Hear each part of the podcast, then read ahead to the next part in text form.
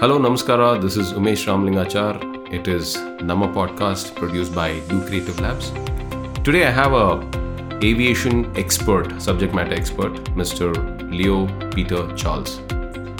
Leo, welcome to the podcast. It's great to have you with us. Thank you so much, Umesh. It's a pleasure to be here and uh, this fine afternoon to be talking with you. Thank you. Likewise. I know you have a stellar background and your profile is super impressive. So, before I could say anything or probably introduce, which is going to be half baked, I would want you to kind of give a proper introduction about yourself, please. So, I am a Bengaluru hudga. Lovely. Uh, now, Kuda. So, uh, I've done my bachelor's in uh, aeronautical engineering Okay. at MVJ College. Okay. I'm also a Josephite. I Okay. studied at SJPUC. Okay. And uh, from then onwards, I've been fascinated with unmanned aircrafts. Okay. So, I built my first uh, UAV when I was in college. Okay. Uh, and from then on, it was a hobby and then it's become a full time business. How did that even actually happen to you? Have you been watching a lot of movies? What did you dream So I of? wanted to be an astronaut when I was uh, when, Smart, when I was a kid, and this this was not my dream. okay. Me and my friend, uh, we were having a conversation, and he said he wanted to be an astronaut. I said, "What? What the heck? Let me also be one." Okay. And that's when we started being fascinated with uh, aircrafts. Okay. I've never missed uh, any of the air shows in Bangalore. Oh, really? Yes, Wow. from tenth grade, Okay. Every year without fail. every two years without fail. Every two years, correct. Yes. Yeah. Thanks. so and uh, how I became an entrepreneur is a very interesting story. Please Mm-hmm. right? go on. So I was in theater and I said, uh, I've been studying for too long. Okay. Mm-hmm. Let me take a break. And after engineering, uh, I never took a job. I never attended campus placements as well. Oh, wow. And uh, I was in, I was roaming all around Karnataka doing street plays, Street plays, okay. uh, Mm-hmm, for social awareness and all of that stuff. And then uh, I had to take a job because I needed money for a lot of things. the only company I've interviewed uh, for a job till date is IBM. IBM. Yes. Okay. First and what job- position was this for? This was a tech support role. Okay. Uh, Mm. I This was did, during the year like the call center bubble that, that was that this the time. was 2014. Okay. Uh, Not- that's the yeah, that's the easiest job I could get, and then I love to talk to people. Mm-hmm. Uh, that's something that I developed when I was in theater, Mm-hmm. and uh, because of that, uh, it was very easy. Uh, I was the only guy who had one round of interview, and then they gave me the job. Okay. Then the consulting company called me and asked, uh, "Why are you out so fast?" I said, uh, "They asked me to come and join Monday." What happened to the other round? I said, "What other rounds?" they said technical and all that. I didn't. I was there a technical round. is what I- and then they they were shocked. Two years in IBM. It was very beautiful. Um, a lot of engineers dread call taking, but then I loved it. Okay. Uh, six months I did that, and then they said I was overqualified, and then they put me for escalation management. All of this I have never uh, learned for. Okay. I only know to design and build aircrafts, nothing about computers. So I learned artificial intelligence, cognitive computing, data analytics, all of this when I was in IBM. And then I was IBM Watson brand ambassador for Karnataka. Okay. And uh, I also helped the quality team for entire IBM's uh, BPO support to use uh, cognitive analytics for uh, quality assessment. Zero background in computers still Wow. and uh, but then i understood one thing i can't do a job Okay. i can't do this routine thing of the same thing that's why even when i was in ibm i could just not only do call taking Okay. so i would walk up to my manager and say can you give me this work can you give me this role Asking for more. work. more because uh, monotonous is very very The very mundaneness would have probably killed you, or probably it was killing you rather. it was already killing me. What happened is my teacher, Hmm. who taught me aero modeling, that's the hobby that I started with, said we could do something to teach kids. And that was a good business, right? And then I started that on the side. My manager, still date, uh, respect him a lot. And then we also catch up for drinks often. Okay. That's where that's a rare thing somebody would tell from the IT industry. And uh, he used to give me a lot of support to do this. And after two years, uh, I quit IBM and said I will pursue this. One thing is I wanted to make a lot of money. Second is I wanted to have freedom. Uh, third is I thought aerospace is my calling, right? Aircraft and all of that. But then this didn't come to that stage like that. So I started network marketing as well. Okay. So I uh, used to sell uh, a lot of services and products and network marketing. Okay. two very important things I learned there. One, there's never a no in sales. Yeah, true. There's either yes or yes later. That's it. And uh, the second part is always sell high. Yeah.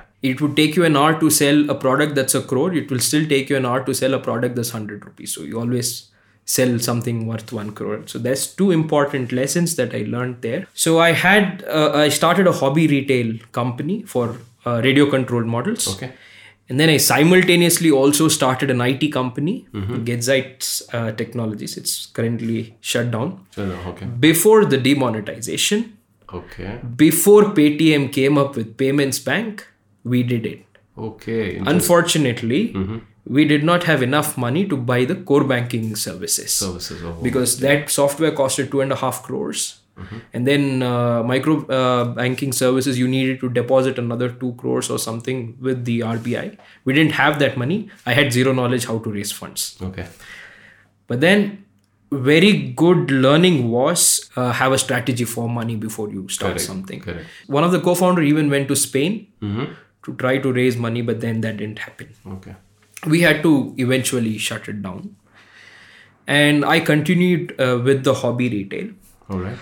but i know i know zero of business right because my grandmother Mm-hmm. uh, after whom my current company jane aerospace is named after she's the first entrepreneur in my family but after that my father was not an entrepreneur so i don't have that uh, transfer of knowledge Mm-hmm. Yeah, yeah. right so the transfer of knowledge uh, really did not happen so we could not really make money with the rc hobby retail but then i kept it alive for 4 years Okay. uh, we did whatever possible in that meantime i also ventured into uh, printing Mm-hmm. that's the place that i made a lot of money Money. because uh, even to, till date you can make a lot of money in printing, right? Printing. Okay. Printing. Which sector? Which segment of it? creatives posters Oh, okay. brochures visiting cards we went so far that Oh. one of our first clients was sindhi college Mm-hmm. in hebbal uh, we took up branding for their college fest we set up a rainforest inside their college Oh wow.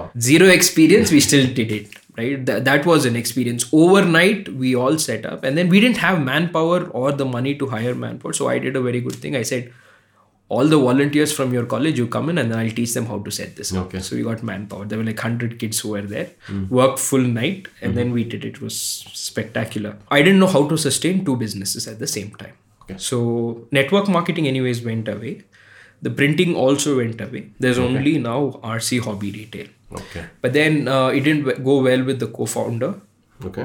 so i had to part ways in december uh, sorry in november 2019 then uh, reality we have to face reality what next so you can't sit simply right so i, I took a break uh, went to uh, thailand I went to phuket went to bangkok uh, with my friends break done because four years i've not traveled Okay. uh, so that is last I went to Ireland in 2016, and uh, next in 2019 I took my international break, and then I started Jane Aerospace.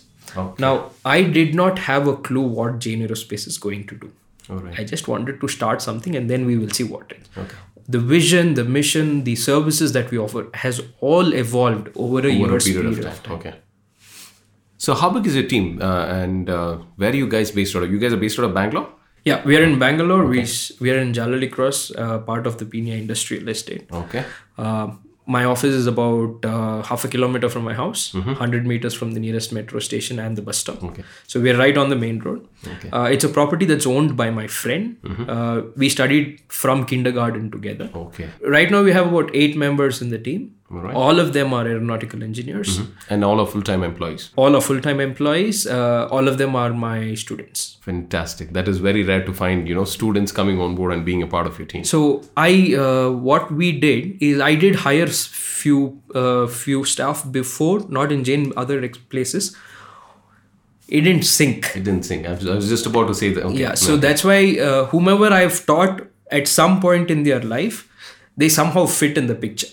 Nice. Otherwise, it never happened. so Based that's on your experiences, you kind of okay. correct. So I would have either taught them aero modeling, I would have taught them how to build drones or flying, or mentored them for some event. That's how it happens.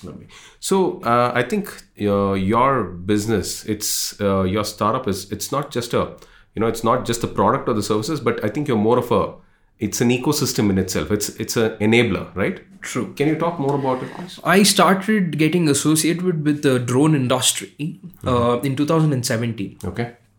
And uh, what happened then is drone companies would hire aero modelers to fly Correct. because there were no drone pilots as such. And aero modelers are not cheap to come by because the hobby is itself very costly, right? And because of that, drone companies came up and said, could we start a training program that could give them college freshers All right. with that they could run otherwise they're all bootstrapped very minimal funding they can't pay aero modelers who are there their monthly salary will be 2 3 lakhs that's how they're able to put so much money into hobby Yeah. these guys It's can't an do that expensive affair. You also mentioned about something about GKVK, and you're doing in, in something in the agri-tech space or the yes. drones will be uh, so don't look at drones from aviation perspective look at drones from consumer electronics Sure. All right. or farm equipment Okay. drones are going to be mass uh, employers Mm-hmm. uh, that way so india today has 6.6 lakh villages you need one agriculture drone per every village Yeah. that's 6.6 lakh agricultural drones That's some very that translates to 13 lakh people self-employed wow. and apart from that another 2 lakh people on maintenance repairs transportation this is what it the size of it is and this is only in agriculture there's industries there is solar there's a lot other uh, places so that's when we move to these agricultural universities and then we said you need to have a center of excellence Okay. because we know only drones we don't know agriculture Agriculture. so yeah, so we set up the uh, Center for Agricultural Drones and Robotics, Mm-hmm. of- of which I'm an executive committee member. Nice. And uh, now we will have uh, R&D work start with drones so that we standardize the entire process. Lovely. That will take another two years to complete. Okay. So, what are some of the key products or services you know that uh, makes you feel proud? Definitely our drone pilot training program. Okay. We've uh, changed 100 people's lives. We've Wow. got them jobs. Okay. People And is this training online, offline? offline. Okay. we did some online during the lockdown but then now it's totally offline Mm-hmm. um, people who only finished 10th grade we've got them jobs as drone pilots Oh wow. and then starting salary 25000 that would not happen Yeah, otherwise. which is good money, right? yes and uh, the best part about being a drone pilot is you can travel all over the country free All over of the cost country, Yeah. and apart from that, uh, one of the other services that we're really proud of is our test site. So that that made it easier for a lot of drone startups uh, to test their prototypes. And then we only charge fifty thousand a year for a eight-acre plot of land, Wow. which would otherwise be very expensive for them to take. It has a three hundred meter runway for fixed-wing drones, and everybody in the village knows that's a drone site. In case your drone falls somewhere, they will bring it back and give it to you. Oh wow. So Which never actually happens, right? Yeah. otherwise it would never happen. So everybody knows that, and uh, so and the village ecosystem also grew because of that.